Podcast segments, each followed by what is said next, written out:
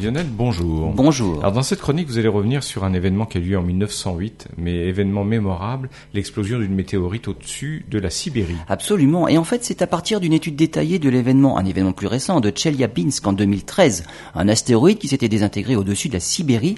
Eh ben, les scientifiques de la NASA ont revu l'histoire de l'événement de la Tunguska, qui lui s'était produit en juin 1908 dans la région de la Tunguska en Sibérie, une des plus puissantes explosions enregistrées dans l'histoire qu'on évalue à mille fois Hiroshima.